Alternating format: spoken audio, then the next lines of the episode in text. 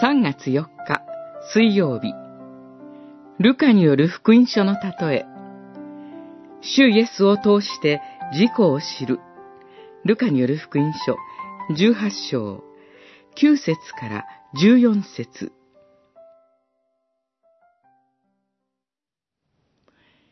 言っておくが、義とされて家に帰ったのは、この人であって、あのファリサイ派の人ではない。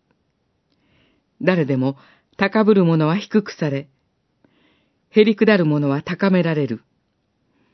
十八章十四節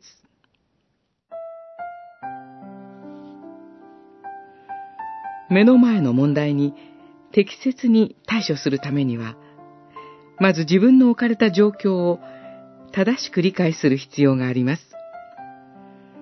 この例えで登場する二人の人はどうだったのでしょうかファリサイ派の人は、徴税人を自分と比較し、立法を真面目に守っている自分は、御心にかなった正しいものであると理解しています。他方、徴税人は、自らが御心から遠く離れた罪人であると理解し、そのことを嘆いています。この自己理解に基づいて、彼は神に憐れみをこい、神との和解を切に求めています。ファリサイ派の人は自分の置かれた状況を誤って理解していました。自分の置かれた状況を正しく理解することは、この人だけでなく、誰にとっても難しいのです。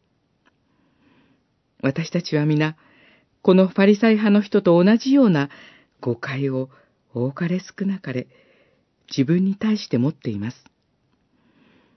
だからこそ、義とされて家に帰ったのはこの人であって、あのファリサイ派の人ではない、という主イエスの裁きを自らのこととして聞く必要があります。それによって初めて私たちは自分の置かれた状況を正しく理解できるのです。